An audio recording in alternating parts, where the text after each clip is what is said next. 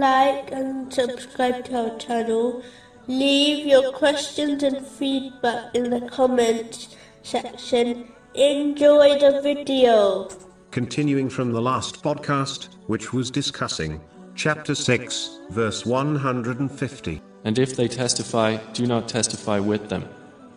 And do not follow the desires of those who deny our verses. This verse also commands Muslims not to compromise on the commands of Islam for worldly things, which are paltry in comparison to the religious blessings one obtains in this world and the next. It is vital to understand that whatever worldly blessings and success a Muslim obtains by compromising on the teachings of Islam, they will always be temporary, and it will eventually become a burden for them, and lead to nothing but stress in this world, and even a painful punishment in the next. This outcome is obvious when one observes the famous people who compromised on their values and morals for the sake of worldly success.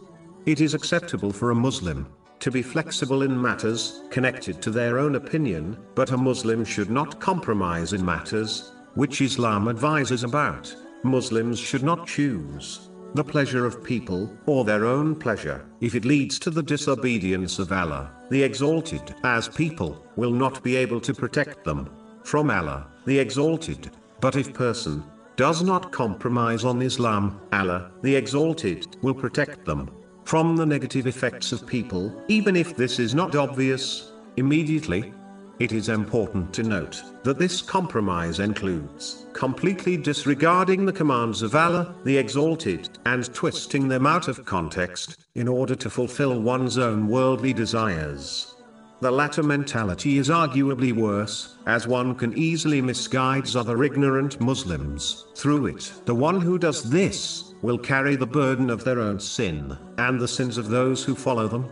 This is confirmed in a narration found in Sahih Muslim, number 2351.